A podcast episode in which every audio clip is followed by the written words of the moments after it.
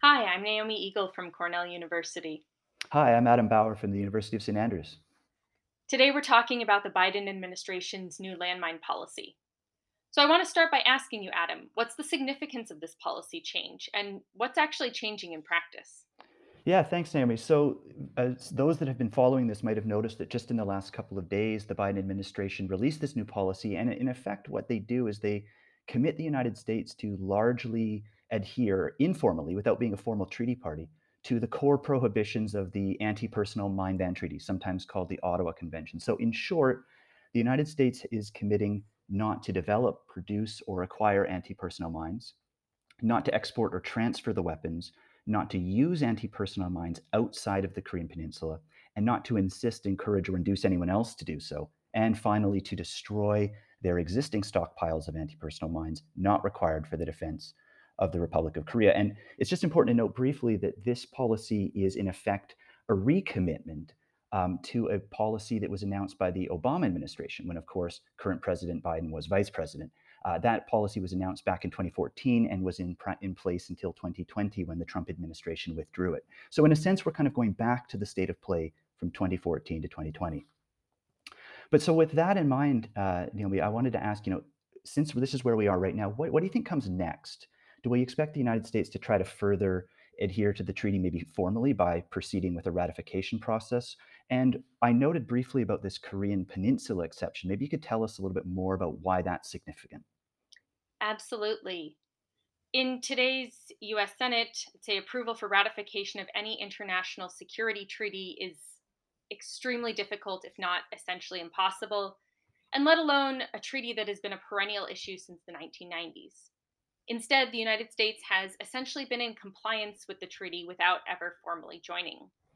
And while I would say that ratification would certainly be a positive measure, the US is in compliance with the treaty outside the Korean Peninsula. Of course, in contrast, Russia is actively using landmines in Ukraine. And so I would say that the lack of US ratification is not the greatest challenge facing the treaty and facing efforts to prevent the use of landmines. Now, you also asked about this Korean Peninsula issue, and the US does not directly maintain landmines on the Korean Peninsula.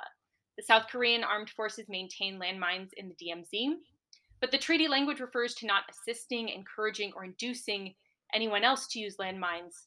So that's what been a big hesitation for the United States and would be in conflict with its security and defense commitments to South Korea. But following up on this, I want to ask you if ratification is essentially not possible in the current domestic environment, how much is this policy announcement good news and, and what work still needs to be done? Yeah, thanks. And I, you know, I think this is clearly a positive development, even though we do, do, as I say, kind of go back to a policy that was in place previously. And I, and I do think the Biden team should be applauded for the effort. This is something that they committed to. Um, candidate Biden in in the presidential election um, committed to reversing the Trump era policy, and this has been sort of hinted at by various members of his team, including the ambassador to the UN, uh, Linda Thomas Greenfield, uh, previously. Uh, it's not the ideal end state for those of us that might be in favor of, uh, of, this global ban and the United States participation. But I do think, and I agree with you, this is the best possibility under the current circumstances. And so, since formal ratification of the treaty is unlikely, I think Mine Ban supporters should really focus on ways of further consolidating this informal US adherence to the norm. And, and I think in this respect, it's really important to point out that in practical terms, anti personnel mines simply aren't an important part of US military capability, and they have not been for some time, largely due to the influence of the mine ban movement since the 1990s. So the United States hasn't used anti personnel mines anywhere in the world since the 1991 Gulf War. It hasn't produced or exported the weapons since the 1990s, and it has already destroyed, destroyed a considerable portion of its existing stockpile. And it's also important to point out that the US has consistently been the largest funder of humanitarian demining globally and has been attending mine ban treaty meetings regularly since 2009, even during the Trump administration. So the US is, in fact, an engaged um, party, uh, uh, sorry, I should say, an engaged member of the international community on these issues, even though it is not a formal member state, uh, not a formal party to the treaty, and that is having a substantial positive humanitarian impact. And so that, that makes me want to ask you, Naomi, you know, what does your research tell us about the sources of influence that have been shaping US policy, the way we've been discussing over the last few minutes? Great. So, in my ongoing research on public support for joining international treaties, one of the things that I find is that naming and shaming is not actually very effective in shifting US public support for joining international treaties. I find instead that praising positive steps is much more effective in shifting public support. And so I'm I'm somewhat skeptical that criticizing the United States for not ratifying the Mine Ban Treaty, especially since it's otherwise in compliance outside of the Korean Peninsula, is going to be a highly effective strategy.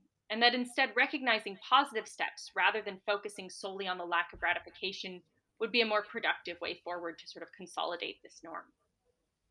Yeah, I absolutely agree. And I think just as we're wrapping up, it's worth pointing out that a number of groups, including the US campaign to ban landmines, have praised the Biden administration for the engagement in the last few months. It's been a real pleasure speaking with you, Naomi. Thank you. Thank you.